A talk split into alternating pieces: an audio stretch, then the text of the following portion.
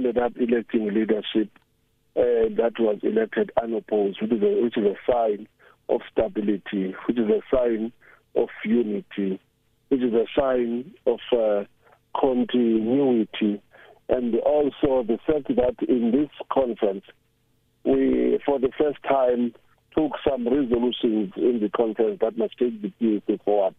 Because in most conferences of parties these days, including ours, we go to conference for three to four days discussing credentials and only electing leadership without talking about the resolutions and program that the party must take forward. So, talking about renewal, what is the renewal plan for the party, and do you think it has overcome all the hurdles that has seen it lose some support in, in, in some years before this?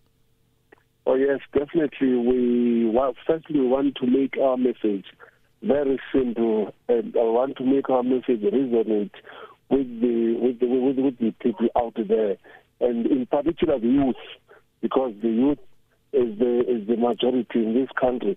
So we really want to have a clear and a very simple message. As a result, we've resolved that in the next six months, uh, the PAC must convene a special national policy conference where we'll chart a way forward and, and, and a clear direction and what the PAC must say to the people.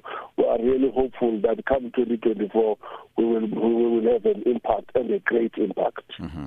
Now, the election of the new leadership, is this perhaps also a sign and uh, that uh, there is some confidence in you as a leader? And is this a sign for revival of the Pan Africanist Congress uh, and black consciousness in, in general? Definitely, it is. It is a sign of the revival. It is a sign of of of, uh, of stability. It is a sign that uh, the Africanists uh, are really serious about fighting for what rightfully belongs to them, the land. And it is a sign that we are tired of remaining in the periphery of politics. Now we want to be in the center and gradually, steady but surely, we are getting there.